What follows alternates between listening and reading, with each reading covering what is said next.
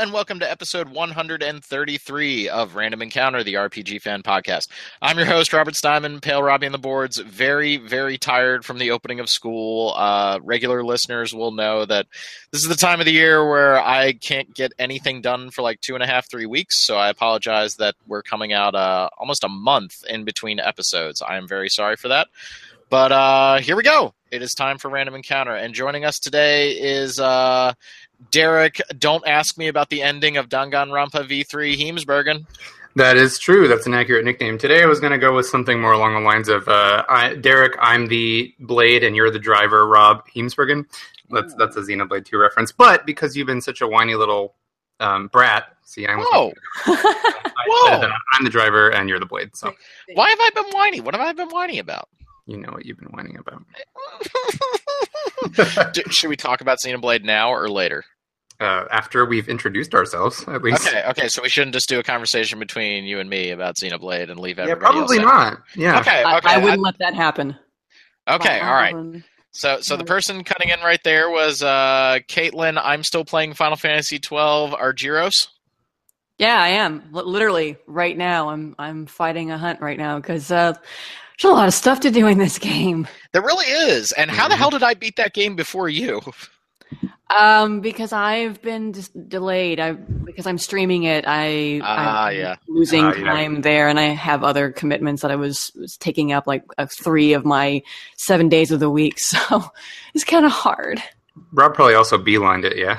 More so I, than Caitlin. I did. I did a lot of the hunts, um, but I started to get a little tired of them, and like I, I generally, I, I reached that point of like, okay, I'm ready for this game to end. Like I had 40 hours of really good fun with it, but I was getting a little antsy, and I also think that just moving around in Final Fantasy 12 sucks. Like going from town to town and like talking to one person to get a hunt from another person to get the key that goes over here that you talk to the mouse to get into the house that Steinman built. Like it just ah Okay, Just- okay. It is not that bad, Can we- especially can we with the. Uh, do it and- fast Can we travel. appreciate the irony that the game that you're probably going to whine about, Xenoblade 2, its original version Xenoblade did that thing better than what you're complaining about right now? Like, I let's appreciate Xenoblade did that whole go fight that monster system better than 12, and we're still going to bitch about. Sorry, we're going to no no no no no no. I, I, we've said that before on the show that I think Xenoblade was the better version of Final Fantasy 12, but the Zodiac, uh, it,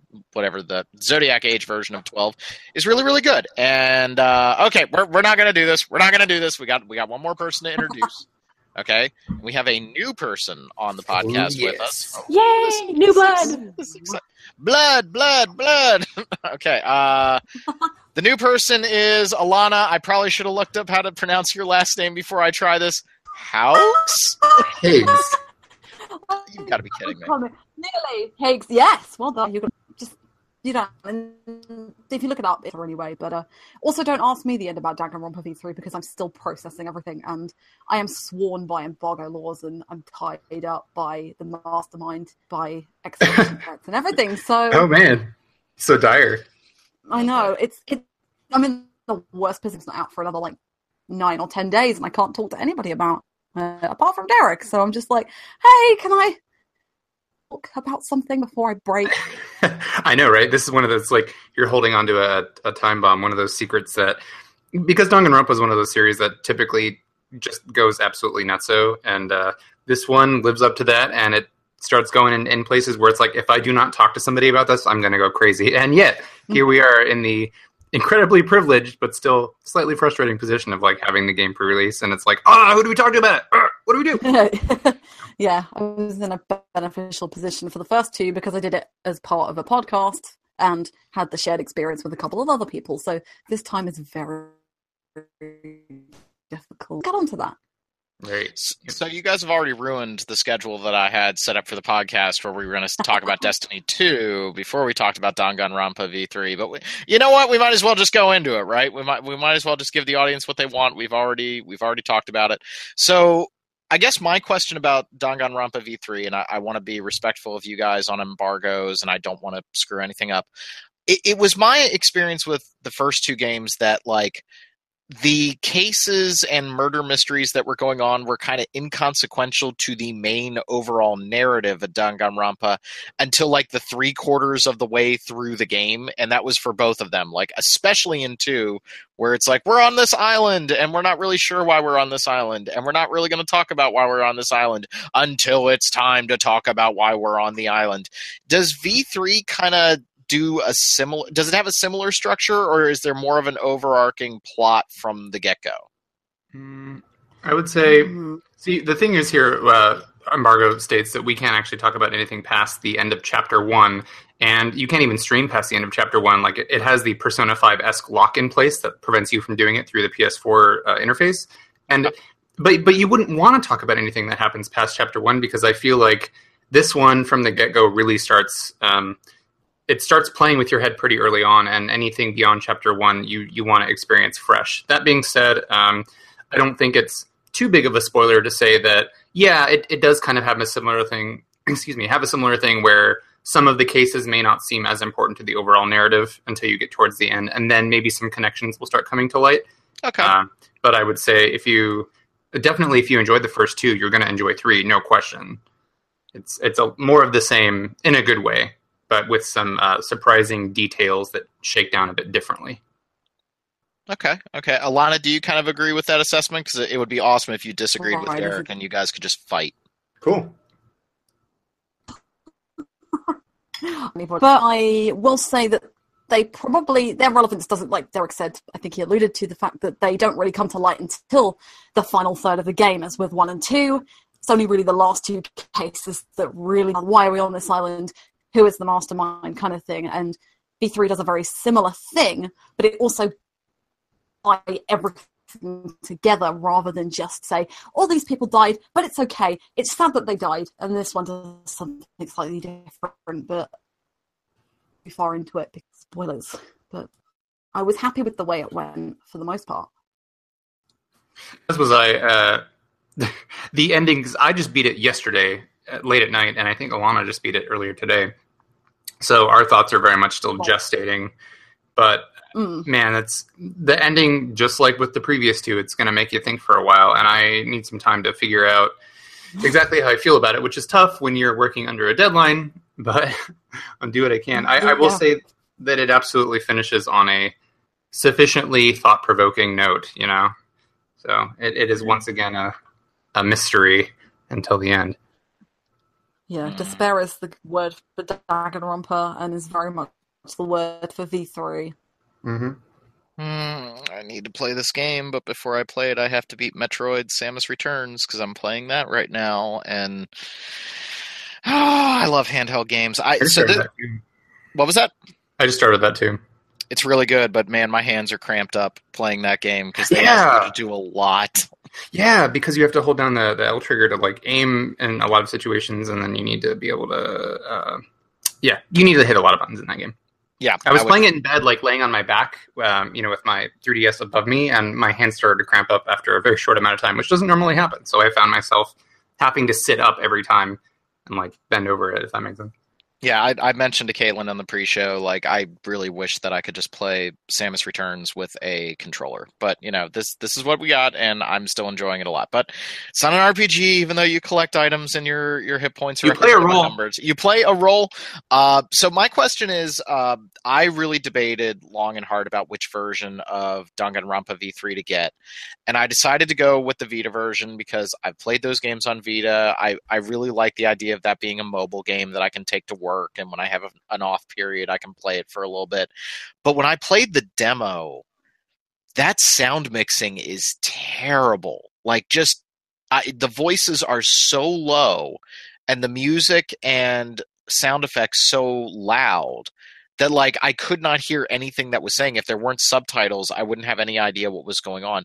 Have you guys seen uh, any? I, I, think you're both on PlayStation 4. Have you seen any of those kinds of problems on PlayStation 4 as well?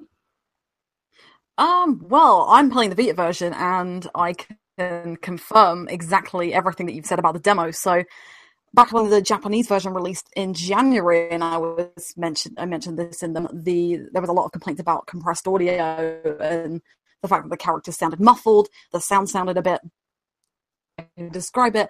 But like you said, the voices are quiet as well, and it's just not very well mixed. And this has not been fixed for at least the review copy of the game. So hmm the- all of the voices are extremely compressed and they sound like they're muffled. So it's almost as if they're talking through a microphone, and you do have to whack up the volume a little bit, but it's not going to.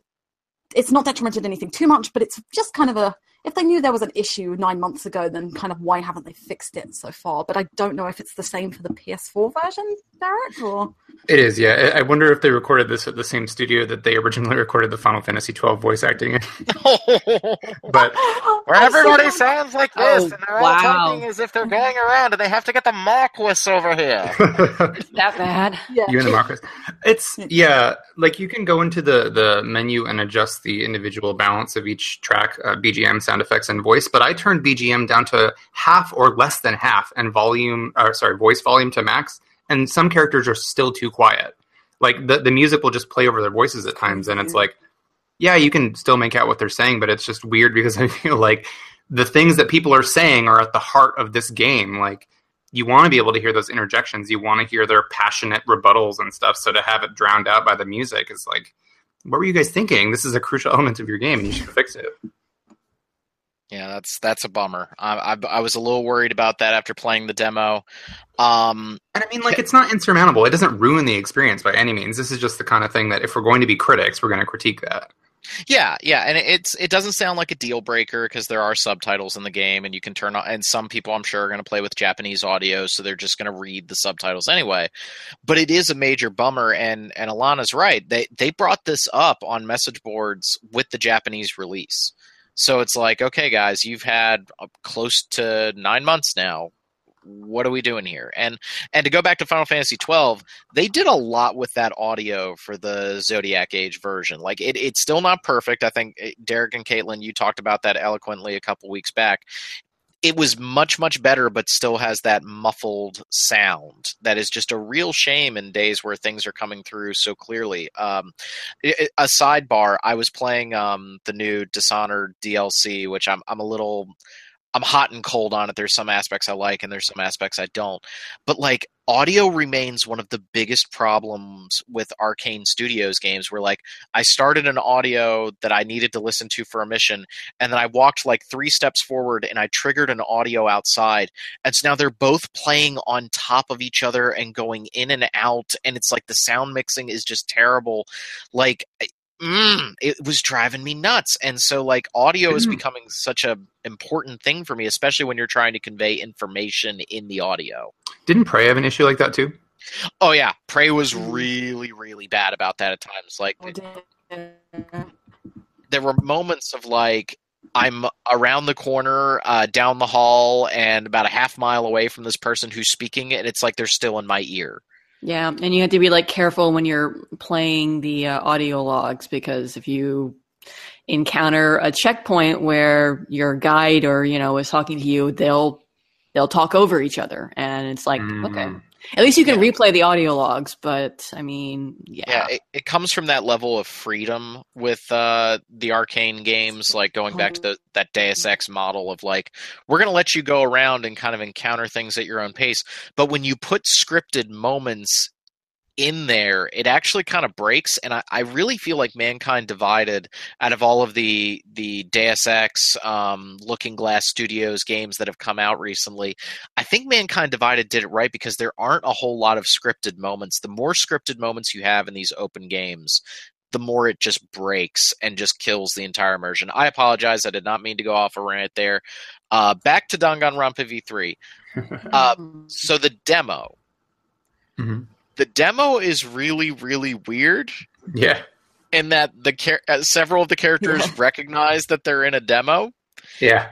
Is that how the game starts, or no? No, no. The Okay, demo is a fun okay. thing. no way. Okay, I was, I, I was like, what in the actual hell It's is going on? completely removed. Okay.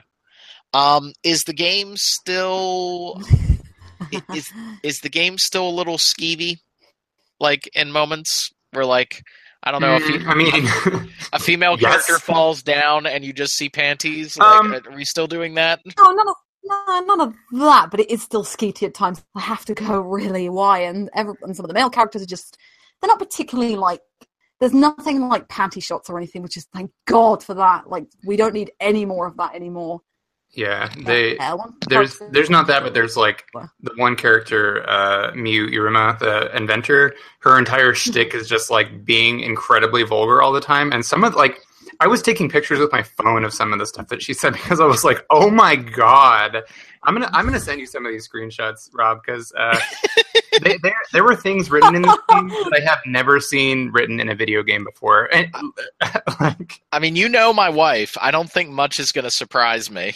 like, Hmm. I, I just, I, I just don't. I mean, don't get me wrong. Like, you know, I can. I have a very foul mouth, especially when I'm joking around. But uh, and I wasn't like shocked or bothered or offended by anything. I was just like, holy shit. So they can't- went there. Yeah. So they they they boldly went where no game has gone before. in some ways, I think so. Yeah, I'm gonna. I gotta like pull I, up. I don't know. uh, It's, it's kind of hard to beat you fighting your father's testicles in South Park, uh, The Stick of Truth. Like that. Like it's really hard. okay, well, That, that's that's you can't just brush that off. That is a boss battle in the game. that's on no, another but at level. least it's the context of South. Yeah, that's on the context of South Park. This is in the context of Japanese high school kids. Mhm. Yeah. Uh, did anybody see uh, it? Has anybody gone to see it yet? not yet. Yes, I went not my see kind it of movie. yesterday. It, Oh, it wow. was so it's fantastic. I I really really enjoyed it, and the kids like the one kid from Stranger Things is in the movie, and he is just beyond foul mouthed. And he has Perfect. and he has a couple like howlers like that that end moment alana and we don't want to give it away for people that end moment was so so good when he just like says i'm done with this like Yeah. but he speaks like a vulgar child because i don't know if anybody knows this but when children learn swear words it's like every other word out of their mouth so you know if they're speaking as high school age kids i mean uh, the kids at my school like when they think that adults aren't around some of the stuff that will come out of their mouth i look at them and i'm like jesus god like you made me blush so I, I think that they're going for you know a style there but I, I noticed a little bit with that character derek that she was like that in the demo like a couple of times i was just like huh okay you just dropped the f-bomb like three times in a row all right cool Oh, constantly, constantly in the game. Yeah. I think she's very funny, actually. But uh, oh my god, so i guess the question i have is are fans going to like danganronpa v3 are they going to think that it's a, a fitting sequel to the franchise Um, it's difficult. I think they'll enjoy it, but enjoyment's probably not the best word to use. So right? I think, I think overall I've enjoyed it, and if that gives anybody a chance, then that would mean that they'll enjoy it. But I've come out with lots of questions, most unanswered, some with answers. But overall, I'm a mix between hope and despair. So that's really what Spike Chunsoft are probably going for. So Right, I'd, say yeah. it's an ex- I'd say it's a success. Right. The, enjoy is kind of the wrong word even here right because i mean we we play video games for a lot of reasons whether it's to escape whether it's to feel powerful or to uh, explore interesting themes or stories or to reflect upon ourselves like whatever it may be but danganronpa is one of those series that um, you have these there's a balance between these moments of uh, tension and mystery and the sort of feel good moment of oh my god i just figured out the mystery i feel so smart and in control but then they are so keenly aware of the fact that the game revolves around the, the ideas of hope and despair and they, they do things on purpose to make you as the player feel what the characters in the game are feeling. Um, i would say with danganronpa v3 the themes are hope and despair still play into it but for me the central theme is is truth versus lies because yeah. very very early on in the game you have characters who like uh, if you played the demo you'll know that in this one a new mechanic is you can actually turn a truth bullet which is when you're normally like refuting or agreeing with uh, another classmate's statement. You, you normally would fire a truth bullet to say no you're wrong or i agree with that. You can lie now. If you hold down your button it'll change that into the reverse so you have to actually lie sometimes on purpose to get closer to the truth or to make people sort of come around to your way of thinking. And not only is that a new game mechanic, but the game leans very heavily into that as a as a theme because it's just like there's one particular character who just lies constantly. Like, and you can't tell if what he's saying is meant to be a jest, if it's meant to provoke you, if it's meant to veil like some kind of helpful piece of information that he doesn't want to say outright. Um, and the game just keeps going further and further into this whole truth versus lies thing. So, you know, it's not like it is not a feel good game. Period. You you're seeing people get murdered, and uh, you know, it's it's not a happy thing. There are moments that are funny or or a little bit more lighthearted, but I think that's just the characters sort of trying to find any way to not go insane during the entire experience. You know, so is it enjoyable? I don't know. Is it compelling? Yes. So Oh, you that's guys my are make- answer. you guys are making the wait for this really, really hard. When does it come out? 26th in the Uh-huh. US. Ah, So yeah, I've got a whole nine days of not talking to anybody about Ah, it. golly. Nine days. Yeah. It leaves you Okay. with questions though. I think this one's a little bit more open ended, which um, see the funny thing is like I feel like it's open ended, but it is also conclusively the end of the series. That's the way I see it. At least. Mm. Yeah. So I feel like feel like that was like a Metal Gear Solid Four thing of like I don't know, it could be the end, and I don't know how I feel about that. yeah, right. Mm. Uh, Never can't can't really say more because you know this game revolves around its narrative, and we cannot talk about the narrative not only for embargo reasons, but just because uh, I don't think it should be spoiled. So Okay, I, I well, think if you like the first two, you should absolutely play the third one. I, No I'm Oh, sure. I'm sure we will talk about it more. Uh, we might even do a spoiler cast, which we we've never really Oh, done one of those before, but Please. we probably Love- should. Yes, I need to. I need to confess. feel like a confessional. Just release all of my sins of Danganronpa. Like, take all this despair off of me, please. God, I'm I a need little. to cleanse. I gotta play something happy now. You're- You're playing Metroid. Yeah. That's happy. That's. I mean, I Metroid makes me happy. It's a little creepy atmospherically, but I mean, I'm, I'm talking. I need to play like when is that? Animal uh, yeah, or the Katamari Damacy's creator new game, creator's new game, like Wattam. When does that come out? I want to play that. Oh, that would be good. Yeah.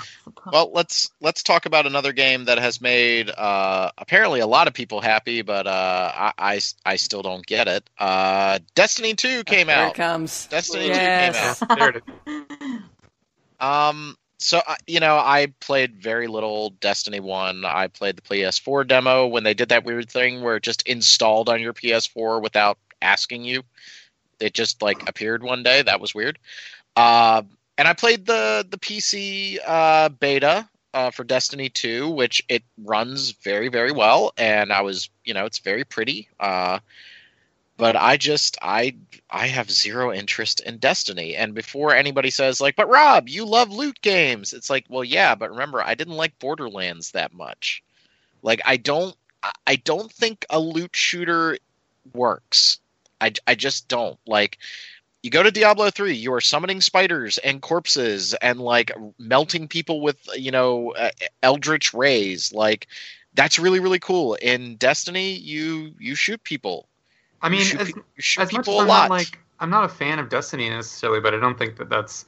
I don't think that's a very grounded evaluation to make. It's just a difference in genre and taste. Like I don't care for shooters for the most part, but I wouldn't say that it doesn't work as a as a concept as a Well, genre. no, no, no. I, I think I think what I'm saying is that I find it not engaging at all. Uh, Okay. And and the way I would articulate it is when I'm looking for a shooter, I really want to feel like I am like in combat. I want it to feel interesting. I want it to feel spicy. That's the reason I gravitated so hard to uh, Doom when it came out last year. Like that new Doom, it, it nothing else plays like that. When I play Destiny 2, I feel like I am just hurling numbers at people to watch health bars deplete. You know, you, you get some unique powers here and there, but like it just it's kind of just shooting a lot of the same enemy types over and over again in the head and it just it, it's just not engaging for me. Like it plays wonder- fine like it's it's not bad it, it it's got that halo snappiness to the controls. It's probably one of the best controlling shooters you can play but i just don't find that satisfying i'm just really like numb to the whole Well, thing Here's the question then, since Caitlin is actually playing it. Yeah, Caitlin, yeah. can you tell us a little Mhm. bit about like how how are abilities functioning in this one? Does it feel like is there more diversity in combat than it may seem at first glance? Um, well, I I only play the vanilla version of Destiny. I didn't play any of the expansions, Oh, okay. so I can't speak to how they change things up down the road.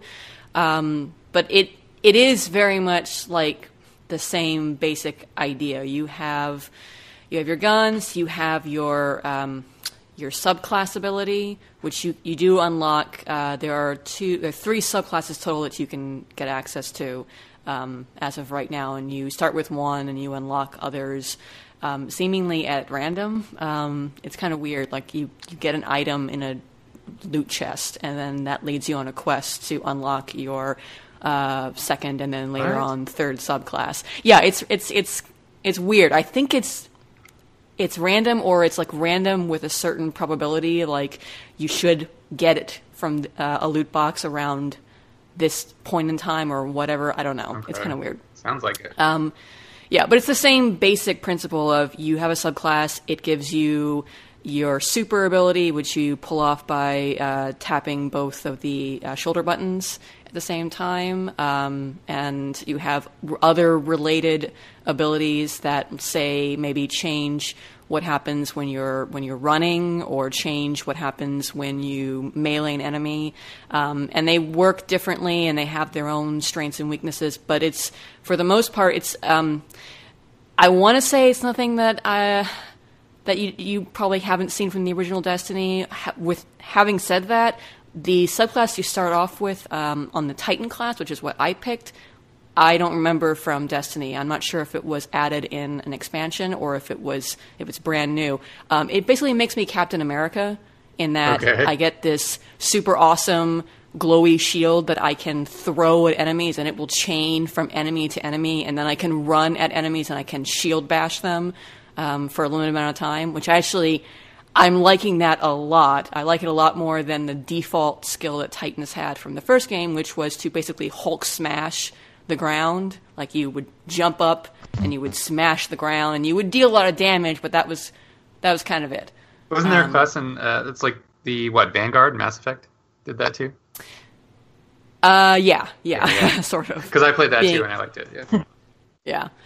Um, but I mean, I don't know. I I didn't like the first Destiny. I had major problems with it, and Destiny 2 is not perfect either. It's it's very much just a better looking, you know, sort of uh, improved version of the original, but I am having a lot more fun with this than I did with pretty much anything um, in the original Destiny. Like I'm I'm having a lot more fun running around the areas. There's actual side quests to do instead of just like random go collect this amount of loot uh, from the original Destiny. There's actual banter between NPCs. There are actual NPCs in the areas for you to meet and and, and, and talk with. And one of them is voiced by Gideon Emery, which Oh, immediately was yeah. kind of like Yeah. thank you.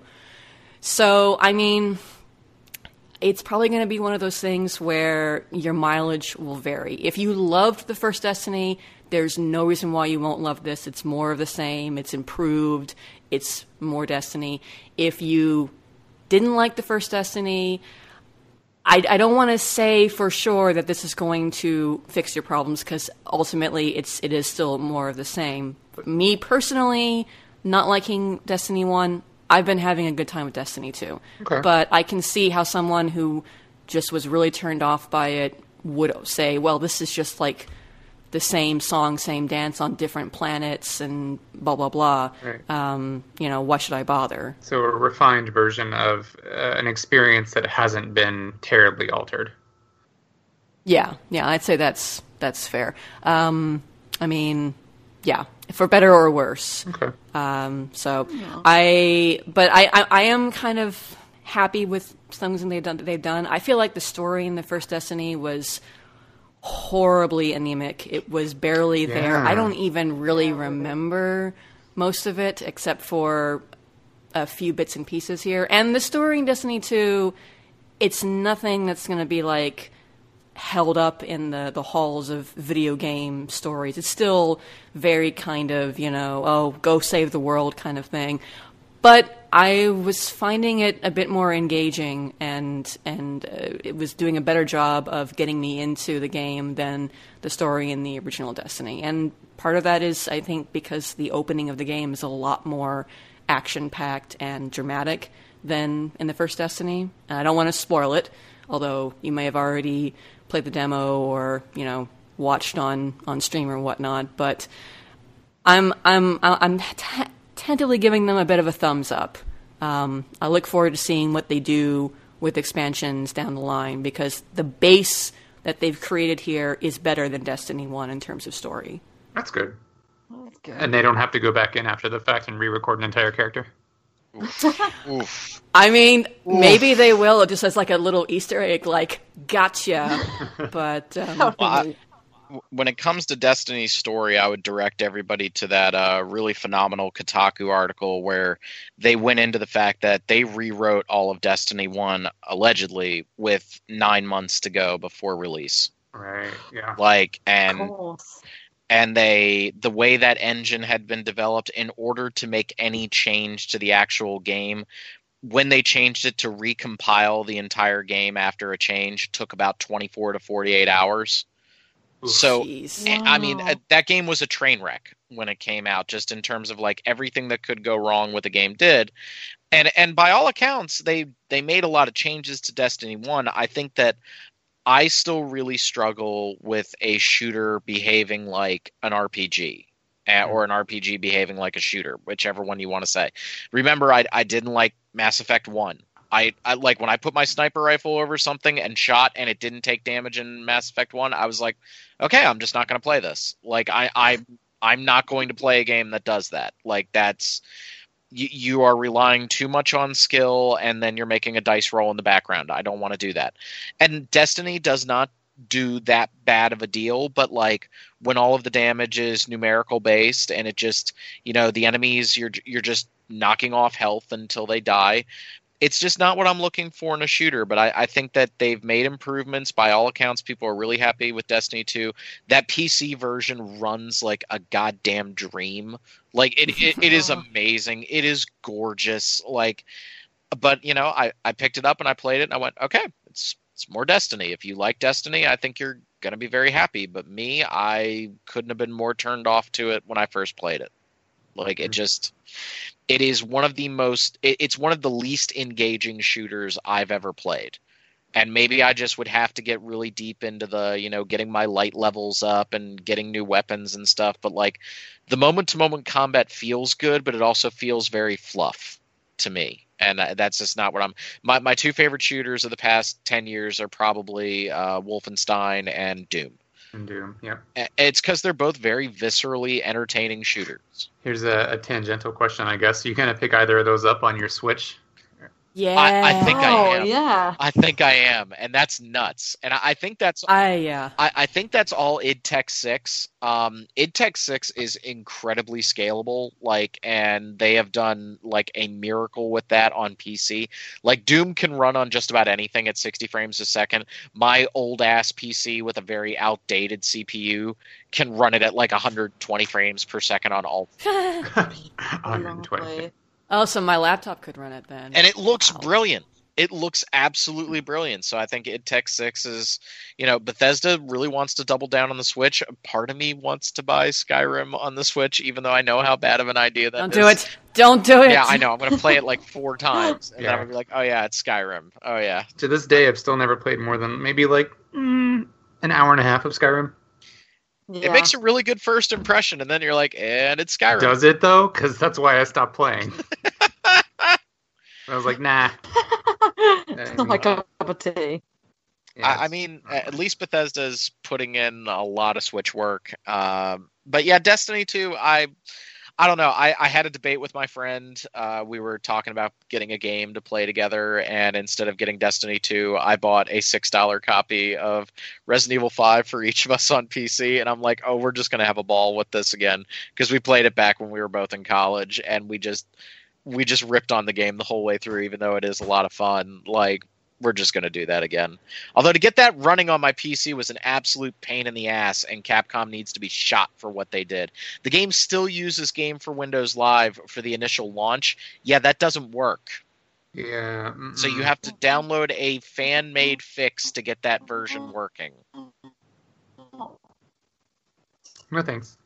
Yeah, no thanks. Like I got it working, but that was a long night, and I'm I'm a little mad at Capcom right now. But anywho, Destiny, it's it's it's Destiny. It's Destiny. You play a role. You play a role. Um, I have a game I want to talk about because it's a demo that was just released on the Switch, Oh yeah. Yes. Surprise, yes. surprise, right? so uh, yes. uh, Oh. coming- coming in uh, in our running for worst titles of the year, uh, but It is not that bad. Octopath Traveler is a really bad title. You have eight. You have eight protagonists. They made have up a path a to word. travel. They made up a word for their You're title. Destiny. I'm- um, That's like a requirement with RPGs or video games in general. Oh, my you make up words. Oh, my sweet God, you guys give Square Enix the, the biggest passes. Mm. When they do stuff right. Okay, the game is good. Uh, give it a different title. Just just call it Saga Frontier Three. You know they're gonna do it. You know they're gonna call it Saga Frontier. You know I wonder because it feels very That's a much like working a title, though, game. isn't it?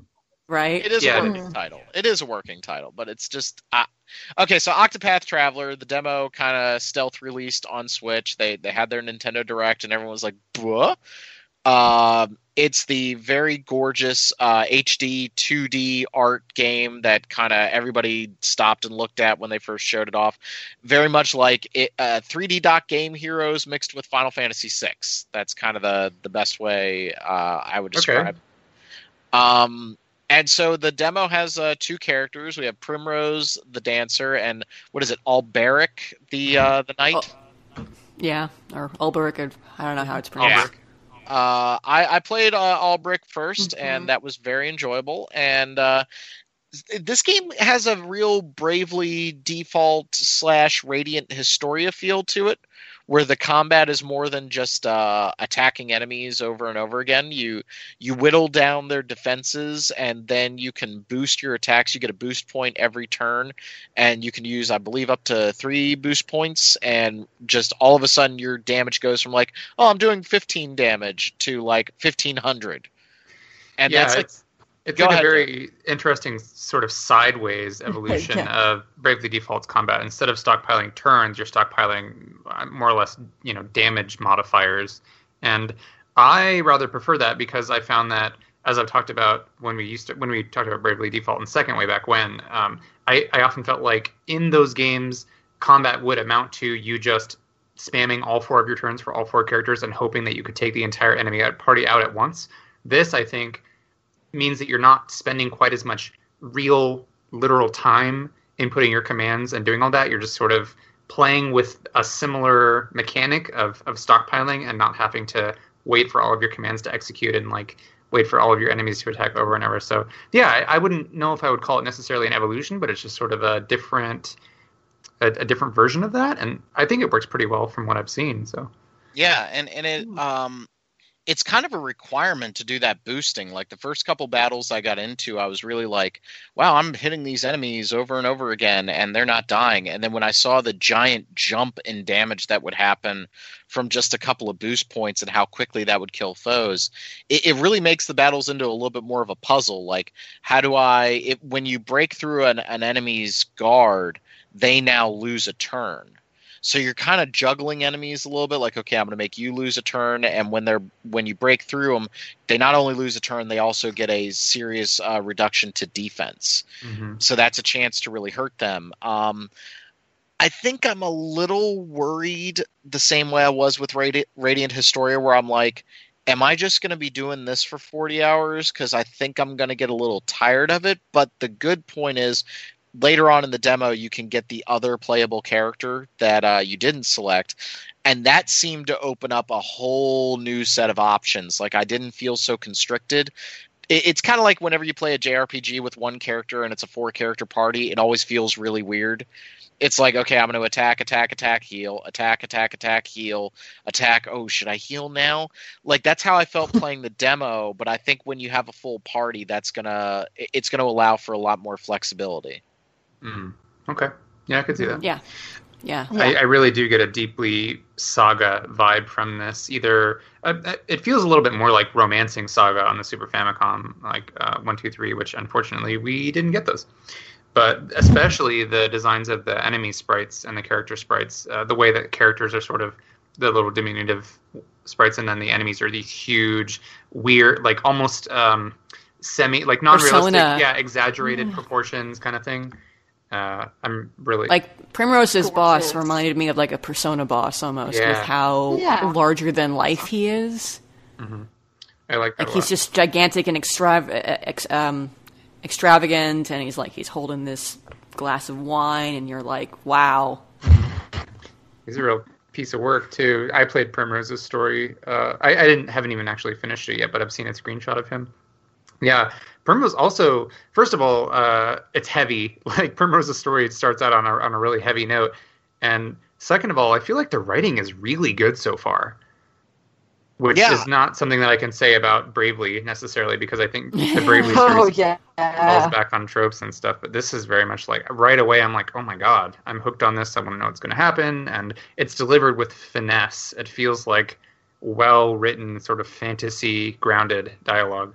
Yeah, it's it's maybe a, a step or two down from the the Final Fantasy twelve. Like we're gonna go full bore into that kind of flowery language. Mm-hmm. The eight four, the eight four guys were pretty hard on the game's localization and uh, and voice acting, especially. Octopath? Um, yeah, I, I didn't feel that quite as much. Uh, I, I enjoyed what I was playing. I think uh, Alberic's story seems a little cliched, but I hope it kind of grows into something. And I think from reading uh, the little bit about Primrose's path, I kind of hope they do subvert it a little bit. Uh, but even if you had eight characters and one of them was fairly generic, I think that's okay.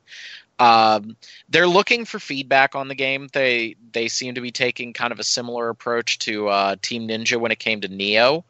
Um, I would su- make the suggestion that they need to work on the menu font size uh, in general because playing that in handheld mode, uh, handheld mm-hmm. mode, I was like, oh. I'm going to put the screen right up to my face to see exactly what I'm looking at. And oh. I, I actually think Japanese developers are pretty bad about that in general. Like, remember Final Fantasy 15? Like, that those menus are terrible. Like the font they decided to use was like eight times new new Roman. Like what the hell? And I had to like at one point I had to get up off my couch, walk to the TV in order to read what I was looking at. Yeah. Like so that, that I, I think they're asking for input. I have no idea when that game's going to come out in 2018. It seemed to have a lot of polish, but then again, so did Nioh, and it was over a year later until we got that. Yeah so it could yeah. be a ways out. I am I am really glad they're collecting feedback though because there were already a few little things. I think either Caitlin or Alana, I saw one of you talking about this on Twitter about how uh, the voice acting uh, usually finishes before the text box finishes scrolling, which is kind of a, mm-hmm. a weird tiny little issue. And then also like the battle That's transitions are really jarring. Yeah, we were talking about it on Slack. I oh, think. Slack. Okay. okay. Yeah. Um, yeah, they need like a an option in the menu where you can change the speed that text animates or even possibly turn off the animation altogether because I found myself um, hitting the button to just auto display all the text all the time because it's moving really slowly. Yeah, it is. And probably probably to have it time better oh, with the, the voice acting, but it doesn't work all the time. It's just like, yeah, I don't know. Um, but little things like that, like I would appreciate having health bars at least, if not HP totals for enemies, so I can properly gauge how much boost I should be putting into an oh, attack. Right, like, that's crucial. I would say, yeah, mm, yeah, for a time yeah. like this, yeah, yeah. Um, oh crap! You knocked it out of my head. There's one thing that was really the music's great. yeah, yes, the music. The oh my god, amazing. I need more. Oh, and it's amazing. I don't I don't know this composer very well. I was looking at what he's done, and um, I don't even recognize most of what he's worked on besides Granblue Fantasy. Oh, so oh, he, he, he did the animation, the anime version um, of the soundtrack. He didn't do the the soundtrack for the game. I don't believe. Did anybody else notice that the encounter rate is actually super super low, but you seem to get yeah. a, but you seem to get a lot of experience per battle? Yeah, I think they did a good I job like balancing that. Yeah. After after all the Dragon Quest That's games I've been good. playing for the past two years, I really really liked that. Like, oh, I think- I leveled up.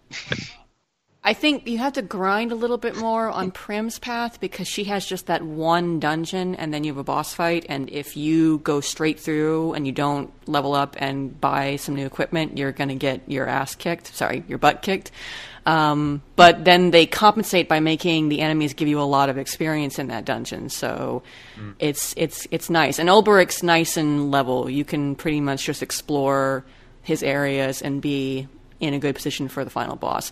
But it's also it's it's nice to see there's a bit of a challenge Yeah. with the fights. Yeah. Like and, and part of it is you're at the beginning of a story so you don't have access to lots of items and no one has healing magic yet. I presume that's going to be probably different characters who would have that. So you feel a bit more vulnerable and you have to take battles with a bit more of a, a strategic uh, uh, stance. And I like Ulbricht's final boss. I kind of squicked by by the skin of my teeth. I was I was running out of items and I was happy that I beat him when I did, but I could easily have died and had to try again. And I did wipe with Primrose's boss. I had to go back and grind a little bit, but I mean, I, I, I'm actually kind of happy that it's a bit challenging and not just a face roll kind of thing. Yeah, Right. I agree. Finding battle balance is hard. Also, just to because we mentioned the the composer, I looked it up. His name is Yasunori Nishiki, and he did uh, some composition for Gravity Rush Two. But Octopath Oh, yes, Traveler that's- is his breakout Oh. role. So he could be somebody to uh, keep an eye, or I guess ear on in this case. It's really good music. The only other thing about um, what was that, Alana? Oh, don't worry. I was just saying the music was fantastic. Uh, okay. Um, I think the the only other thing that I have to say about Octopath is I look at Octopath and then I look at the JRPG Factory game that's coming up next, uh, Lost Oh, Sphear, Lost Sphear, yeah. and I'm just like, oh, I feel bad for those guys because like that game just looks. It, it looks downright bad compared like Octopath is striking and like I'm totally on board with it right away with its art style and like Lost Sphear just looks really it, it looks like a damn mobile game next to Octopath. Well, you know, that's, you know, I find that really interesting. Not so much about Lost Sphear, but about the art style of Octopath. I'm, I don't really go for the old, you know, classic style uh, graphics. It's hard for me to get into games that were, you know, sort of a little bit before my time. It's why I haven't played a whole lot of the earlier Final Fantasies. But strangely enough, I love what they've done with Octopath. I think that's kind of how I want, like, you know, ye old SD kind of style games to be presented from now on. Like, can can can, can we get like uh, like Final Fantasy VI like that, please? Oh, that'd be cool. Oh, could we please? That would be really Oh, good. yeah. Did you play? I mean, I love the, the classic nature of the sprites, but I love what they've done to the environments to make them feel uh, more alive. But things are are moving, grass is is blowing, and you see um, birds flying uh, in the background in the uh, the the sort of attract movie that plays on the on the title screen. So I think they've I just I love it. they've got good depth. I think is what you see because you, you're moving. Yes, you're moving like up, down, left, right, but in a classic 2D JRPG, which I still love and very much want more games like that as well. But you know, those are like top down, so you're seeing from a bird's eye perspective. Whereas this is almost like like you're in a, a theater sitting in front of a stage, and you can see the character moving in depth, like back and forth in space, rather than just up and down. If that makes sense. Yeah. Mhm. yeah. No, it, it looks really, really good. Um, it also made me realize that I would love another 3D dot game Heroes. Like I would love Ew, another. no, You're wrong. That game was great. Oh, that game was great. no, I- that game gave me a headache. Did it really? Yeah, I, could, I couldn't play it. The, I just I hate voxels. I think they look ugly and chunky, and they it works for me in Octopath Traveler because they're mixed with the 2D sprites. But if it was like all built in that voxel style, I probably wouldn't like it. Oh, I loved 3D dot game Heroes. Like that. That game was rough around the edges, but I would have loved it. It was very like out of nowhere FromSoftware. Like, oh, this is great, and then they just they turned into the Dark Souls factory, and I'm like, I would. I'd really like you guys to make another one of those because imagine that on Switch. That'd be kind of neat, and especially after seeing uh, Dragon Quest Builders one and two on Switch. That Yeah, could just play that instead. Uh, no, actually, I I think I liked 3D Dot Game Heroes more. I, really? Because did you get to Act Three in Dragon Quest Builders? That's when that game just decides to like Is crap that itself. the, the poison area? No, that's Area Two. Area Three is just like all combat all the time, and you have to have like a party of those big strongmen characters, otherwise you won't kill anything, and they are dumber than a sack of hammers. Mm. It it that I almost I, I almost didn't review it because I didn't want to beat it. Like I was I was actually ill. I was physically ill playing that section of the game. No. I need Dragon Quest Builders to not Dragon Quest Builders 2 to not do that again. Like don't double down on your crappy combat unless you're going to like fix it. Sorry. You're just- hoping. Yeah. I didn't mean to I didn't mean to get angry. I'm not sure angry. you did. Not angry. So, I'm not angry. You brought it up It's- for a reason. Mm-hmm. They'll fix Yeah, it's not- it. It's not a random encounter if, if Rob doesn't get angry know, about something. I know, but Octopath Traveler Octopath Traveler does look really, really good. I'm Yeah. really excited to see more of it. And Uh. I also just was excited that in the Nintendo Direct where it was announced that there was a really RPG heavy presentation, which Yes. Yeah, like but- more so than in the past. So it was nice to do- see. Uh, I'm we had Pokemon Ultra Sun Ultra Moon, which is like you know I'm so so on that. I'm, well, I get it probably. Am I really excited for it? Not really. But uh, we had that. We had uh, you know Mario Odyssey, but then we also had we had Octopath and Xenoblade, and so three of the four games that they showcased were very much like turn based or not turn based, but Japanese RPGs. Um, so it was nice to see that they're they're renewing their focus on that and that they recognize that finally there's an audience who wants it. Because if we all remember there was a time not too long ago when they were like do people even want rpgs i don't know. And they passed on xenoblade chronicles 1 for such a long time in the us because they thought that we didn't want it. And we were like no actually we do want these. We just want them to be made well. We don't want So- Kemco rpgs So so you brought it up, so we might as well talk about it. All right. Let let me let me be very very clear with Xenoblade Chronicles 2. I am really excited for it. I am going to buy that special edition as soon as it's available, and I think it's going to be good. I really do. Every time they've shown it, however, I I feel like they're going out of their way to make it look bad.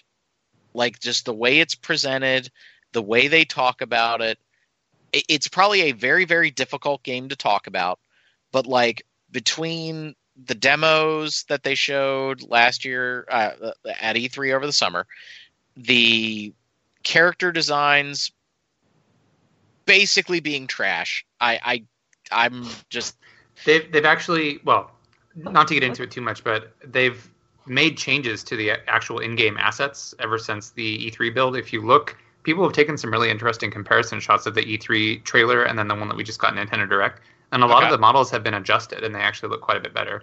Okay. I mean, they Ah. still they still have like the the very moeified look to them, and you can't change the base design so much. But there was that one screenshot that was circulating of Rex, the main character, who's like running with his sword and shouting, and his face is all like weirdly round and glowing and doesn't look right. And they've made some changes to that. It's still similar, but it looks a lot better in my opinion. So I'll I'll link you some screenshots. uh, does the does the female character still wear a uh, thong band-aid Yeah, they haven't they haven't really changed Yes. the character That's so true. designs. Yeah, yeah They haven't I touched just- Tetsuya Nomura as well.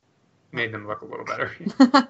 I, I think between that and the me not really understanding the the drive whatever system they're going for where like she's basically like feeding energy to Rex the whole time.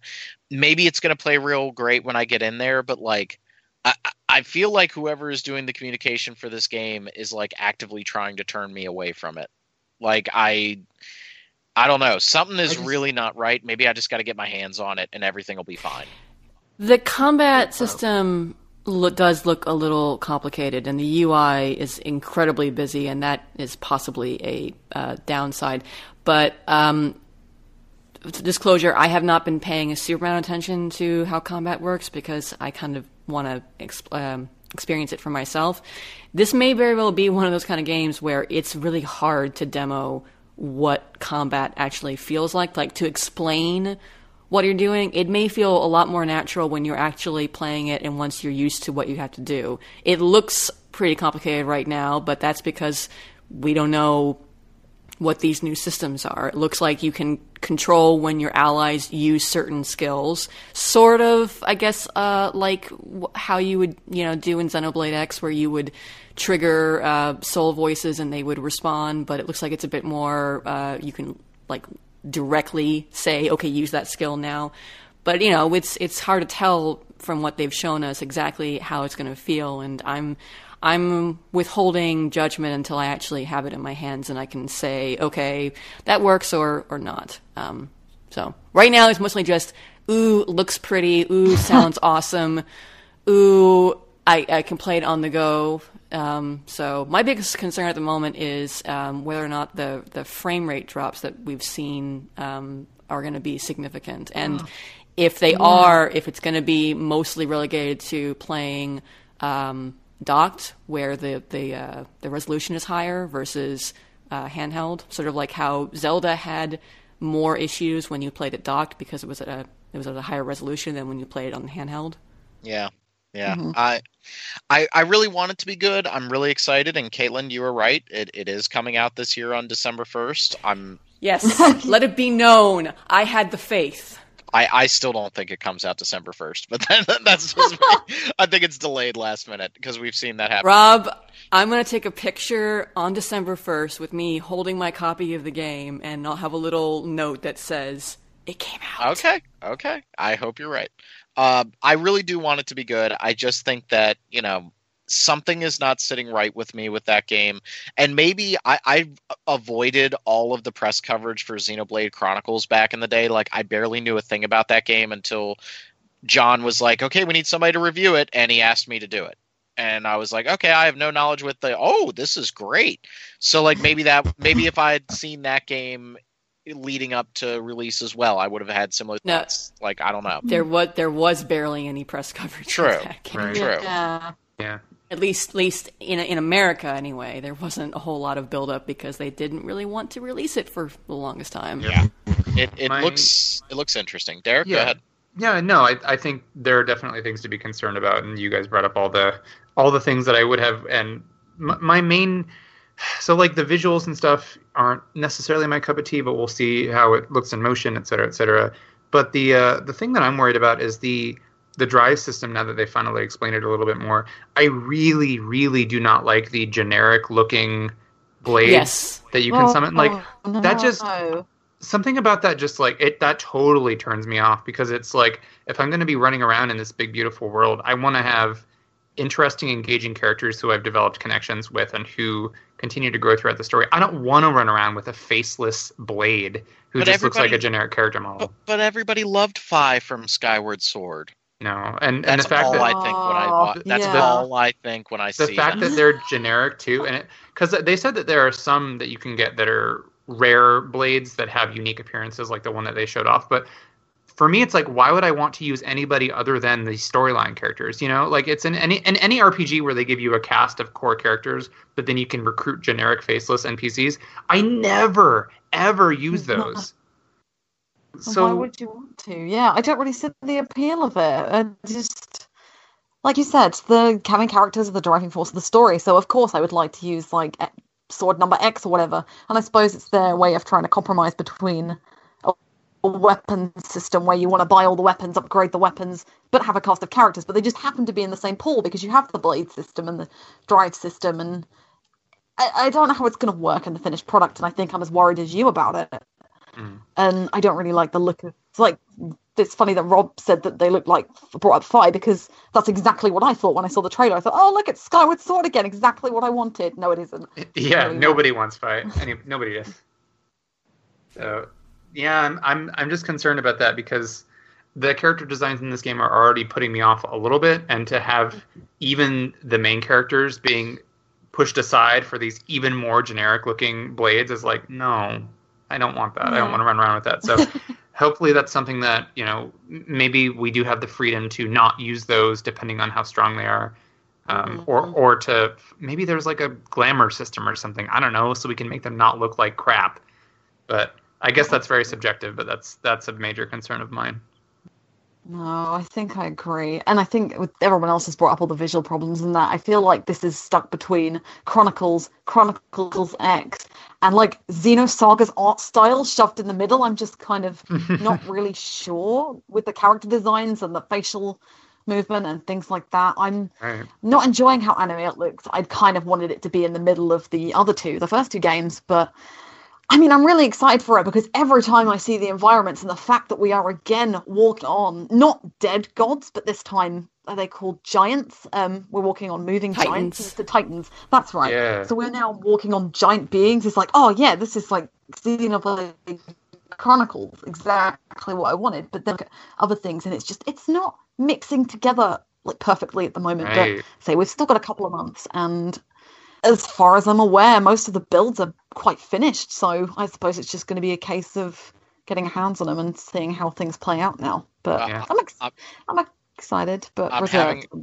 I'm having an epiphany right now because Alana bringing up the Xenosaga art style. You are hundred percent right, Alana. It mm. re- like Xenosaga episode one is like all over this thing. Like, Yeah, yeah, wow. I I'm an idiot. I didn't put that together. Like, I haven't even played it. No. I feel, eh, I feel like Xenoblade X is closer to Xenosaga's art style than this is. This is this is maybe closer to Xenosaga Episode Three, maybe, Ooh. where they kind of they kind of uh, married the more realistic styles of Episode Two with the more anime style of Episode One. But I don't know. That, that's that's just me. I we all hope it's good. None of us are Right. trying to be negative for the purpose of being, you know, prov- um, uh, provocative. Like we want it to be good. I just think that, you know, it just needs to come out at this point. Like there, there's so many up up in the air questions. Maybe we get our hands on it and it plays amazingly well, and we're all happy. It could very well be. Yeah. I hope it comes out good. I will be happy, Rob. I will be happy for you if I have to. I'm gonna get it day one regardless. So. I, I, yeah, I mean, of course.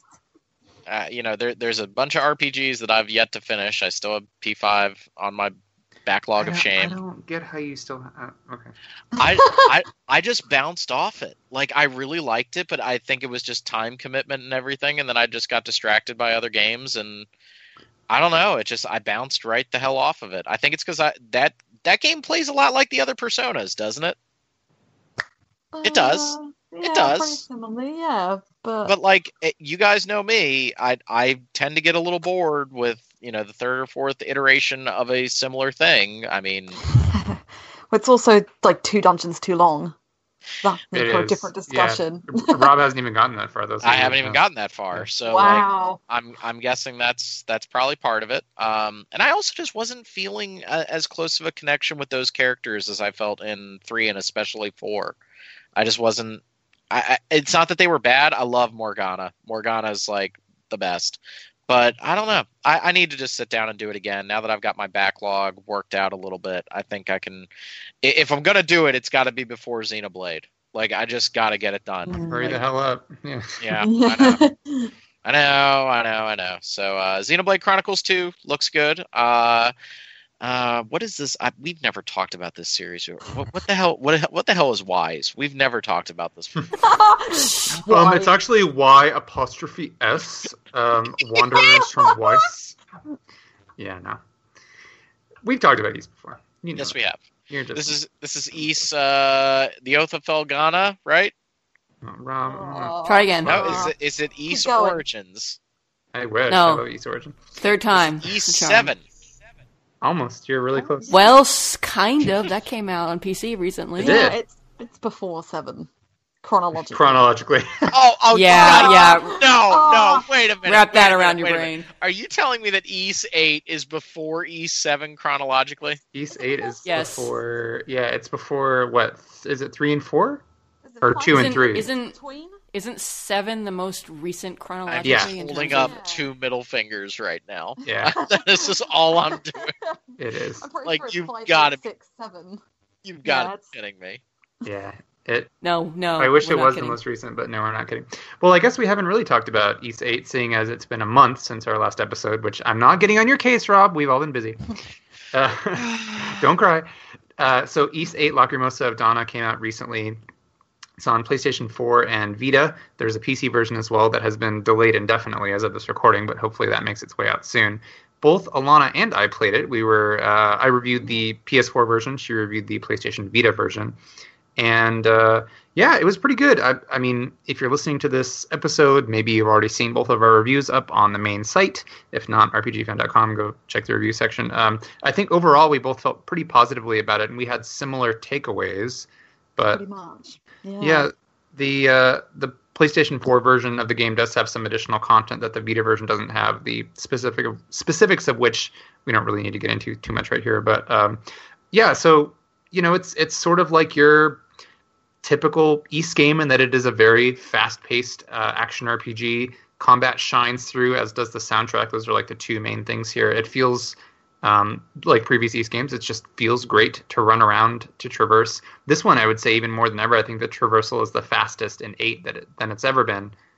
Uh, wow, I can't talk today. Faster than it's ever been. And uh, you know, you've got like dodge rolls. You've got the Bayonetta witch time thing. When you dodge attacks at the right time, you can time flash guards to get a couple critical hits in. Um, after you do one of those, I'm kind of all over the place here, but the it's Ys 8's you know crowning achievement is it's it's just a really fast, buttery smooth action RPG that feels great to play.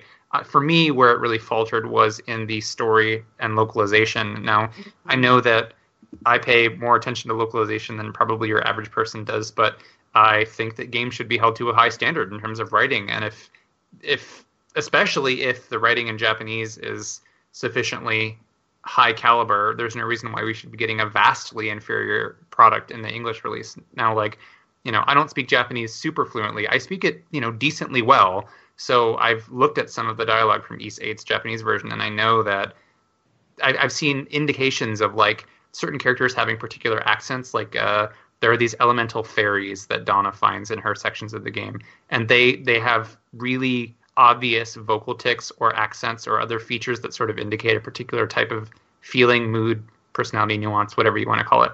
And I don't see that represented in an English version at all. No. Well, that's oh, well, that's not a really. Never... Sorry, Right? I never would have picked up on that. Yeah, like that's news to me. I mean, I did a bit of digging around while I was reviewing it because I could immediately tell that something was off. Like, it's quite funny that we, when I reviewed it, I thought it was quite funny We've reached similar conclusions because you've played every Ys game and every most Falcom games, I would assume, and I've played two.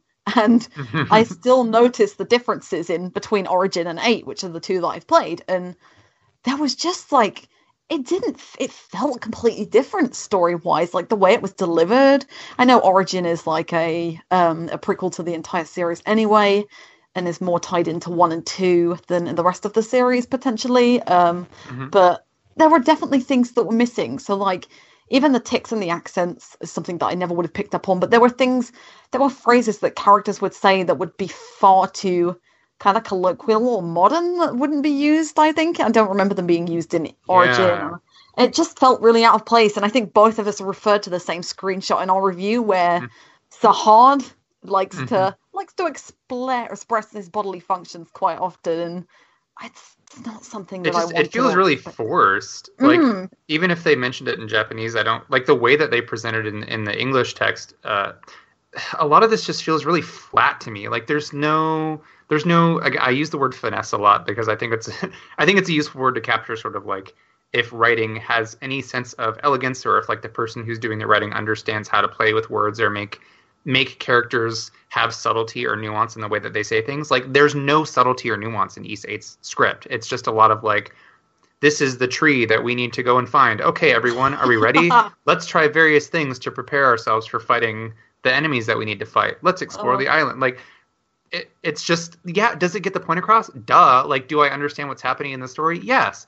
But I, I don't feel anything in terms of I don't feel a connection to the characters and I don't feel like the story is it's not being presented to me in a compelling way. It's just like very matter of fact, very Hmm. flat writing all the way through, and I really think that that hampered the experience a lot because the story is it's fine, and I think by the time you get to the end of it, if you take a step back and you look at where it goes, you're like, okay, this is actually a you know relatively uh, genre standard story, but it is still kind of interesting, and some of its twists and some of the characters have um, reasonably interesting backstories. But but the way that it's said to you, you know what I mean? It's like you get an exciting Mhm, story and it's told to you in such plain speech that you can't help but be like it's like somebody who's really bad at storytelling trying to tell you a story Hmm. so so that's kind of the uh, the takeaway there that I had with it. Otherwise, I thought that the game was was good overall, especially in terms of the exploration of the island, um, which I think yeah.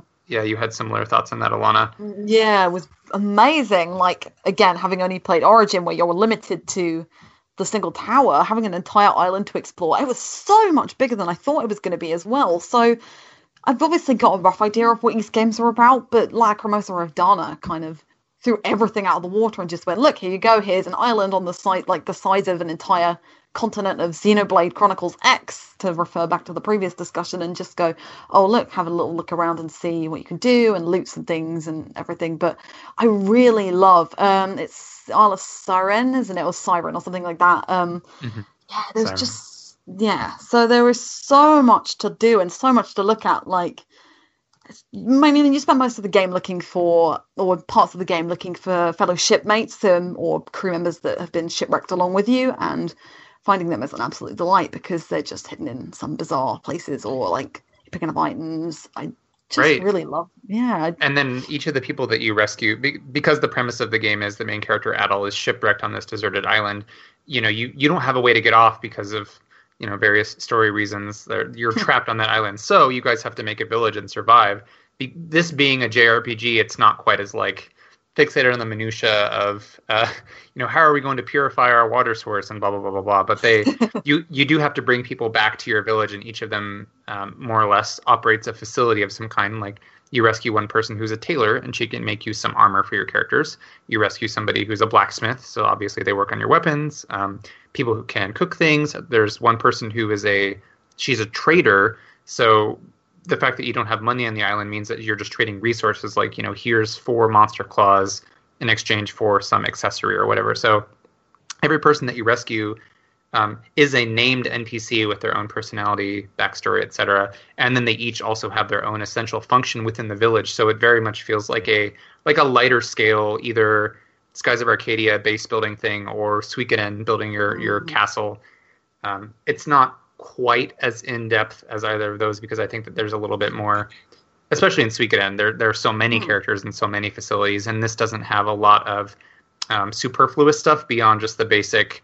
Like you, uh, essentially, you need an armor maker and a medicine maker and stuff. So it's not like you can find somebody who will help you put on plays or whatever. Let this week it end, but but it is still, uh, I think, a lot of fun to try and find all those people. And there aren't a huge amount of them. They're like twenty something. Yeah, Um, but it's it's worth exploring to find them because I think that adds a lot to the game because you like you take ownership of the village. It becomes something that you're building up on your own, and you don't have to do that as part of the story. There are some people who join regardless, but a lot of it is like when you find them, you feel like, oh man, I, I did it. I, I found this person, and that's going to enrich my gameplay experience because of X, Y, or Z. So exploration is a huge thing, I think, in this game. mm, definitely more than previous ones. Because I suppose Adol being an adventurer, it's kind of a crucial part. So it's the one that made me feel most like an adventurer. Mhm. Great. I- I watched a couple gameplay videos of it, and I I was actually a little intrigued watching it. I got a little bit of a Xenoblade vibe. Um, I am a slut for exploration in video games. Like meaningful exploration is one of the things I crave in a video game. Like, and give me reasons to go around and look for things, and you know, entice me with with fun things to find. right Um, and and yeah. crucially i think for me so i like exploration too but i like exploration of handcrafted environments where there are meaningful Yeah. spots Yep. i don't Yep. i don't like procedurally generated exploration or it's just like i don't know you found a cave that has you know one of five randomly generated layouts and then a random chest at the end no that doesn't work for me i want something like Ys 8 where they've carefully crafted every single environment by hand and there are reasons to go into the deep corners because you find here's a vista and you've recorded that vista in your sightseeing log kind of thing or here's a chest that gives you an accessory that is really going to help you through the next area and if you wouldn't have gone that way you wouldn't have found it. Um, and the island isn't so large that it's overwhelming like it's pretty clear whenever there's a branching path or something. It's like okay it does the metroidvania thing in that you say you see you might see something that you can't reach because you need a double jump or maybe you need something that lets you breathe underwater to get through that area. So you mentally make a note of it and there's convenient fast travel to get around and stuff so it does a really good job of enticing you to explore off the beaten path and giving you reasons to go back to old areas Um, and there's also, for me, this was really nice. There's an exploration completion percentage for each area that has like amount explored, number of chests found, and then Mm. uh, number of harvesting points found. So I became obsessed with getting 100% of everything, and I did it for the entire game 100% Oh, wow. all areas, all chests, everything. So, and I didn't feel like it was an overwhelming task either because No. it, it took some work, but it wasn't like, oh my god, it's going to take me weeks and I, I can't possibly keep track of all this stuff. The fact that they make it manageable in these small chunks, area by area, and each area being unique, I felt made it a lot easier to accomplish that task. So if you're the type of person who likes exploration, Ys 8 is the one to get in the series. Also, combat's fun. It, the uh, PC ver- the PC version was delayed slightly, right? Yeah. Uh, Yeah, we don't know how long Oh, at this boy. point. Uh, They needed to. Uh, I guess it wasn't running well enough, Yeah, so I- they I- need to work on it. I heard from some people who had been um, playing the PC version. Either I don't know if they were reviewing or if it was just like a pre-release beta test type thing. There, there were some serious issues with like crashing and um, like Oh, Caitlin wow. said, just yeah. frame rate Oh, issues and that kind of thing. So that's a shame. I, I would probably. I, I kind of want to play it, and I'd probably do it on uh, PC if I could. So yeah, I, I might Hmm. check it out. That might be like a game down the line on a Steam sale if it ever releases for PC. Uh, it, it that might Well- be a game like down the line that I might pick up. right. And the nice thing is that you don't need to have played any other Ys game because even though they are technically all connected, each one stands as its own sort of adventure, like standalone travelogue of Adol's. So you don't have to worry too much about Yeah. playing. The not- my only experience with the series was the little bit of Origins that I played. I got maybe halfway through the one campaign, and I, I liked it, but I, you know, it, it didn't hold my attention. But I think I said it last time. If I had grown up with that instead of Mega Man, I'd probably be super into the series. You know, like there there just came a moment in my life where I gravitated toward like 2D side scrollers like Mega Man or Castlevania. But I can see that Ys Ys would have fit a nice place in my heart if I had played it a little bit younger. I think. yeah. Yeah. but cool, cool. Uh, looking at ye old schedule here, I think the only other thing we had was uh, Derek. You played uh, Etrian Odyssey. I'm gonna take a guess. Five. That's the one. Woo! All right. So during during the Nintendo Direct that we recently had, where they talked about Xenoblade Chronicles 2 and Octopath Traveler, they also surprise released a demo for Etrian Odyssey 5, and it went up right after the broadcast. So that was a nice surprise as well. Um, I'm a fan of the Etrian Odyssey series. I actually own all of them, and I realized at one point back when Etrian Odyssey Untold 2 came out, which was a remake of Etrian Odyssey 2 on DS, uh, that I had all of them, including Mystery Dungeon, and I even had all of the versions that came with like the CD soundtracks, and then I had the pre-order art book that came with I think three was was the one, and I I was like, do I really have all this series? Because I've never beaten one, not not one, and and I laid it all out, and I took this picture of it, and I was just like, oh my god, I have this enormous Odyssey collection, and yet I have never managed to finish one all the way. That being said, I, I really like the series a lot because I think that it marries some of the more streamlined aspects of JRPG design that I like with the freedom of a first person dungeon crawler. Um, and they, they give you so much flexibility in terms of creating character classes and uh, character um, builds and all that kind of stuff. So, um, just I guess quick preface if you're not familiar with Etrian Odyssey, these are all first person dungeon crawlers on the DS at first, and then they moved to 3DS. On the bottom screen of the, the DS, you draw your map for each labyrinth as you're exploring. Now, for me, when I first heard that, I was like, that sounds interesting, but also kind of cumbersome. And and it kind of is cumbersome sometimes. But over the years, they've made some improvements where um, you can have it auto map, like uh, if you're walking, it'll map the floor or any walls that you're you're moving along. And if you've played Persona Q, the spin-off with the Persona 3 and 4 cast on 3DS, that runs in the same engine. So if you're familiar with that, you'd be familiar with what Etrian Odyssey presents to you right out of the gate. Um, so Etrian Odyssey 5 is obviously the latest in the series, and they they uh, made some adjustments as they always do with every entry in the game. It's still the same core idea of you make a party of five adventurers, and you get to totally choose um, what character classes they are, um, name, gender, etc. And you just go into this labyrinth, and this, there's a story, but it's like fairly minimal. It's the the idea is just you're exploring this labyrinth, and uh, at the top of it is Yggdrasil, what you know, usually like the tree of life and whatever, depending on what uh, mythology we're drawing upon here. And you're just trying to get there because that's what explorers do, right? So you form your party and you just jump into it. Um, Etrian Odyssey 5's differences stem from the fact that for the first time they've separated races and classes. Normally it was, or previously it was just you would select your classes and that was it. Sometimes there was a subclass system of some kind. Um, but this time we have races, which are a separate thing. So you have like basically more or less you have like humans, elves, gnomes, and rabbit people, Viera kind of. And each of them has their own distinct available classes that the other classes um, don't initially have access to. There is a way to gain access to them later, but uh, so as a human, you could be like a pugilist, and but which, by the way, the Etrian Odyssey classes are different in every game, and they're really uh, unique, I think, as far as RPG character classes go, because they have a lot of unpredictable sort of configurations. For example, in this one, pugilist is a class, so they're a hand-to-hand fighter, but they're more of a um, like enemy debuffer. They they can do punches that will bind parts of enemies, and binding is a, a big part of the Etrian Odyssey battle system. So you can like bind their heads so they can't use special abilities involving heads. So think magical incantations, or maybe if they have a horn, they can't use their horn. Or you can bind their arms, so if they're enemies that want to swing at you with a uh, a weapon, or if they have some kind of like a, a sharp hand, like a, I'm thinking a mantis or something like that, they can't use those skills. So pugilist in this case, you would think they'd just be like a damager, but they do other stuff. Um, also things like uh, harbinger is one of them. They use a scythe to do other kind of interesting things to enemies. Or you have the shaman, who's one of the gnome classes, and they can pray to their gods to unleash various beneficial effects. So it's not just straightforward like, you know, uh, swordsman or paladin or whatever. They all do sort of unique, weird things. So in this one, I'm meandering away from my point here, but in this one, you have races that are separate from the actual character classes. So if you're a human, then you might have access to something like fishing. And most of the character classes, sorry, excuse me, most of the race skills have to do with exploration. There's a much heavier focus this time on having exploration minded skills.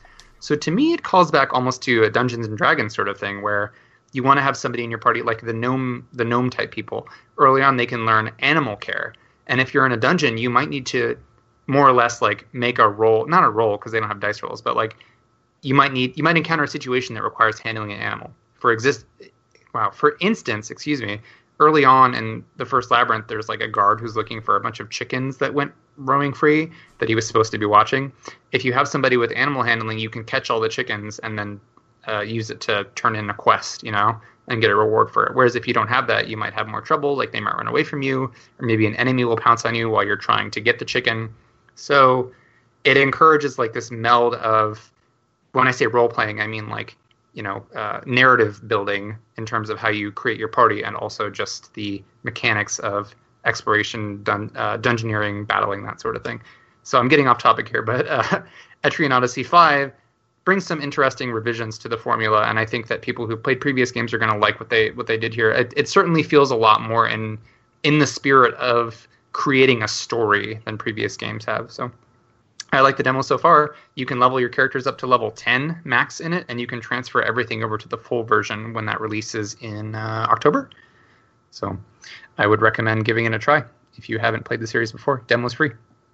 I always judge a game based on whether or not it has a necromancer, and I believe this game has a necromancer. It does. It has a necromancer class, and they use coffins as weapons, and their their whole thing awesome. is they summon wraiths that they can like blow up to do various effects on enemies, or you can sacrifice a wraith to heal your party. So they're almost like a combo healer. It's oh, weird. Wow, that's yeah. really interesting. That's a uh-huh. really nice slice of the class system. So, have you got access to all of the classes in the demo, or just kind of a mm-hmm. select? Mm-hmm. Yep, you have. Oh wow! Thing. It's more or less the entire. It's just the full game, but you only have access to so far into the first labyrinth, like the third floor or so. Oh wow! No, are you gonna Are you gonna beat this one, Derek? I don't know, man. See, that's the thing. I like this series a lot. I always get really into it, but I, I think there comes a point in every Etrian Odyssey game where I get kind of overwhelmed with choice. Mm. Um, because every character has their own skill tree and you're getting skill points that you're pumping into it. In Etrian Odyssey 5, those skill trees are actually quite a bit condensed. So I think that maybe I won't freak out quite as much this time about having to build the perfect characters. so, uh, yeah, uh, maybe I'll beat this one. I got really far into four. I think I beat uh, got to like the fifth labyrinth, and maybe there are only six or so. However, cool uh, trivia about Etrian Odyssey 4 is we, RPG fan, are actually in the game.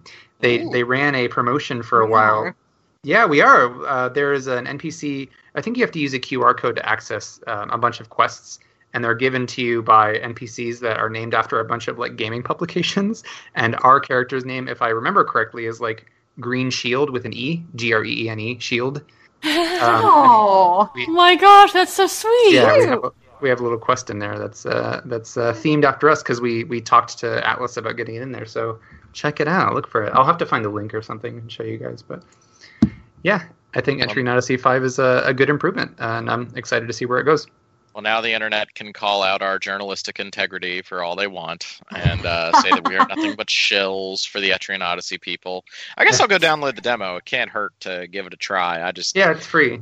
I, I, I go back to like my first experience with a uh, first-person dungeon crawler. I think it was Shining in the Dark for like the Sega Genesis. I just Oh yeah, remember- Shining in the Oh, Dark. Wow. oh my god, getting my ass kicked by that goddamn game. like Wow, just wrecked. Like, nyeh. Uh, so yeah, I, I, I think the only other thing that I had to talk about was uh, my war, my XCOM 2 War of the Chosen review should be going up in a couple of days. Uh, might be up already uh, by the time we get this out. Uh, I like that game a lot. They added a lot of really cool stuff to it. Uh, the expansion is really, really good. XCOM 2 is one of the best games I've ever played until it very suddenly isn't. It is a little buggy. It, it, there are some some issues with logic and pathfinding that can really screw you over. And I, I put in my review, I don't know how anyone could play that game Iron Man because with one save and no ability to save scum, I think you're asking for problems with that game. Like there was there was a moment right before we started recording where uh, the new enemy type, the zombie like Lost, which yes, they put a they, they put a damn uh, zombie class into the game, but it actually works really really well. Uh, that zombie class is supposed to attack indiscriminately anybody on the battlefield. And every once in a while, the game just gets really screwy with whether or not uh, the aliens are going to be attacked by them or whether the Lost can see the aliens. And that just created a whole problem on a mission I was playing right before the show. So, XCOM XCOM 2 is phenomenal. War of the Chosen is fantastic. I recommend it to everybody, but seriously, save scum that game. Like just like if you make a bad decision, live with it. And I I got, you know, nobody tell Jackie. I I got her killed on a mission. Uh, she. she she served her purpose. She needed to take out the chosen, the uh, titular villain enemies that uh, are very much modeled after the Shadow of Mordor Nemesis system she was going to die anyway, and I had her take the shot to end him, but she died on the next turn. Um, and I feel very, very bad about that. But uh, Wow, I, that's had, all your marriage vows are worth to you, Rob. I I had to live with the mistake. I had to live with the mistake. But there, there, every once in a while, that game just feels like it's broken. I don't like the way XCOM handles uh, enemy, like the way you encounter an enemy and they get uh, to move and get, grab cover. It can get really screwy when you're fighting one group of enemies and then you just move one square too far and you activate another whole group of enemies. I really think that's it, it's dog shit and they need to fix it. Like it, it just can screw you over so bad, and it doesn't feel right. It, it feels very glitchy. It feels very wrong, and I didn't have any issues with that on this campaign in the 30 hours I put into this campaign, and then all of a sudden, like three missions in a row, it just became an issue. So Yikes. yeah, it's still a lot of fun though. I just wish Firaxis was a little bit more polished with their games. Just just a, just a little bit polish is so important. I just really wish have to- yeah, just so you don't have to save every five minutes. Like that's enough of a like. Ugh. Yeah, that's how I feel with uh, XCOM 2 is I have to save a lot. And uh, I was telling Caitlin before we started, like, I've gotten to the point in my gaming where if a game gets too trial and error, I just refuse to play it. Like, I, and I was having that uh, with the Dishonored DLC, and then I was having that with XCOM 2 this morning. Like, it just wasn't a good weekend of gaming. It was just like a like very frustrating, No. Like nails on a chalkboard. Like, okay, this is getting annoying. I'm gonna go back to Metroid. So this is once again extremely tangential, but I was thinking about how you were just saying trial and error stuff in games. I remember that you sort of bounced off of what was it, uh, Divinity? Is that the one that you tried to play with Steven? Yeah, and Divinity 2 just came out and everybody seems to be absolutely in love with it. Um Okay. ah, that game Well- is like calculus. No. yeah. No, thank you. But I, that reminded me of uh, you played Pillars of Eternity, right? Yep, I tried that one too. Did you did you feel the same about that? I, I I think I just have come to terms with the fact that I really don't like uh, traditional uh, CRPGs. I didn't like Wasteland 2. I didn't like Pillars of it. I I like Pillars of Eternity, but I don't like the way it plays. Um, and I bounced right the hell off Divinity, even though I think that was closer to what I was looking for. Uh, each one of those games had very specific flaws. Uh, Wasteland 2's random number generator is actually run by the devil, and that just that got very annoying to constantly Yeah. miss 95% chances Oh. over over again. The uh, Final Fantasy Tactics School of uh, Accuracy hit calculation. Yes. Yes. Yeah. Uh, Pillars of Eternity is just too much. Like when you get a new character class in that game, like I got the Chanter, and I'm like, I don't know what any of these skills do, and he has 12 of them, and now I have to read what each one of these is. Nope, nope. I just I turned right the hell off that. Like like that's that. I think that's what you were talking about a second ago, Derek, with like uh, character building in Etrian Odyssey. Like if I'm Mhm. like an if I'm an hour into your game and you just threw all of this stuff at me, there are people that are really going to thrive with that. I am not one of them. Yeah. I, I, I'm the I same way. well I get that. overwhelmed by by choice, especially if those choices are um, permanent and I can't go back and undo them. Like as far as I know, most Etrian Odyssey games let you take a hit and like you can reduce your character by five levels to reset your skill point allocation. But even that usually is a little bit too much for me to deal with because it's like I don't want to totally have one of my characters fall behind when I'm in a dungeon while everybody else is continuing to level and like what if I reset them and then I want to do something else with a different character to complement that? So yeah, um, which is why I appreciated that Etrian Odyssey 5 feels a little bit more streamlined because characters have less battle actions as far as I can tell in this one and more skills having to do with the exploration aspect of it. So I don't feel quite as bad putting their points into action skills because it's like, okay, I have a clearer idea of what I want to do. Yeah, but yeah, I- like you said, there are people who just love that, but I, I get overwhelmed. So I I think XCOM 2 actually does a very good job of limiting your choice at the beginning of the game and then just opening up more and more. And then when you replay the campaign, you can choose to open things up from the very beginning because you're like, okay, I have a firm grasp of everything that's going on. I want to play it again, but I don't want all of those uh, safeguards in place. I think that's the right way to go. Uh, with Divinity. Uh, Original Sin. The problem is that that game's difficulty curve is just a 30 foot wall when you start. Like it is just one of the uh, uh, one of the most prohibitively difficult games I've ever played. Where when you first leave the the first town, if you do not take these enemy encounters on in the correct order, you just won't win. And and I just that it goes against everything about me as a gamer. Like I just I don't like walking into a no win scenario. Like that drives me nuts. And so everybody is talking a lot about Divinity 2. If Steven is willing to play with me, I will probably play with him for a little bit. But the idea of playing that game single player and managing four characters of like all of their character growth, all of their inventories, again, some people really, really like that. I just find that way too fiddly. And I just, I have, I, I've just come to terms with the fact I don't do well with that type of game. I just don't. neither do I. I get that. Yeah, I, I tried, man. I really Yeah. tried. Well, if you uh, if you're like me, which I've never played Pillars of Eternity, but another reason why I was thinking of it is because I've been reading Jason Schreier's new book, Blood, Sweat, and Pixels. And if you don't know, Jason Schreier's uh, one of the guys who writes for Kotaku, and he uh, put out his first book. It just came out like a week ago or so, and it tells a bunch of game development stories about um, what happened behind the scenes with so many of these games, and really calls to light the, the serious problem in the industry with crunch. Um, and how, how desperately people are working overtime and these really long hours just to make games come together. And the fact that they come together at all is something of a miracle. It's something that I have personally experienced uh, in my my albeit limited time working for a a game publisher um, when I was doing that localization job. I was working like 10, 12 hour days, and I just felt like because I wanted to keep a certain standard of quality.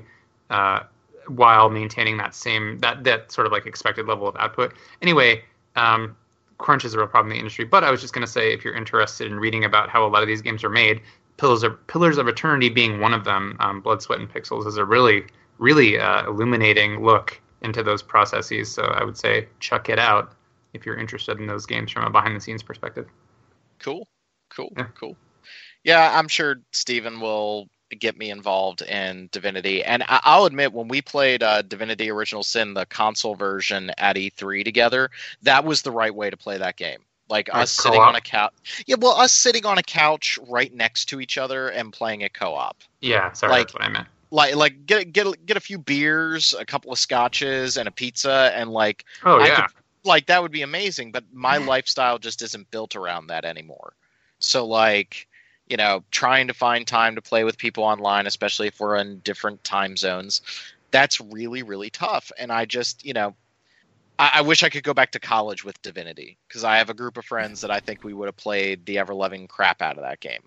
Because that way we could have helped each other with like the more tedious parts. Like i just put i made steven in charge of inventory management. I said you're in charge of inventory. I don't want to deal with this. Like i just i hate this. And he was like yeah sure no problem. And he's like you know organizing everything by color because he's just being steven. And like that's like that's yeah. but like but that was he was able to pick up the slack on something i didn't want to do in the game and i i just am really getting I- i know streamlining has become a four letter word in video games and people really don't like it the more you can streamline a game for me these days the better i feel like if you just remember when i i fired up tales of cold steel and i just looked at like all the menus and all the different things and i just kind of said nope That's not even that complex though. but it, but it, but yeah. it was still too much it was still I'm just like, then then you should stay away from Trails in the Sky because it's Okay. it's more complex. yeah i just i I think there's a right way and a wrong way to do that um and if a game hits me with that too fast like pillars did with you know 12 new skills for this one character i just picked up and i have no idea how to use them properly in battle that just sucks i i don't want to do that so I feel you. Mm. okay we've talked about a lot of stuff i think i think we're done are we done I think I think we're done. i think we're Yeah. I think we're done. Okay, so uh, thank you everybody for listening to the podcast. Alana, did you have fun on your first episode of Random Encounter? I'll be back, so take that as you will. Jesus, I can't Uh, wait.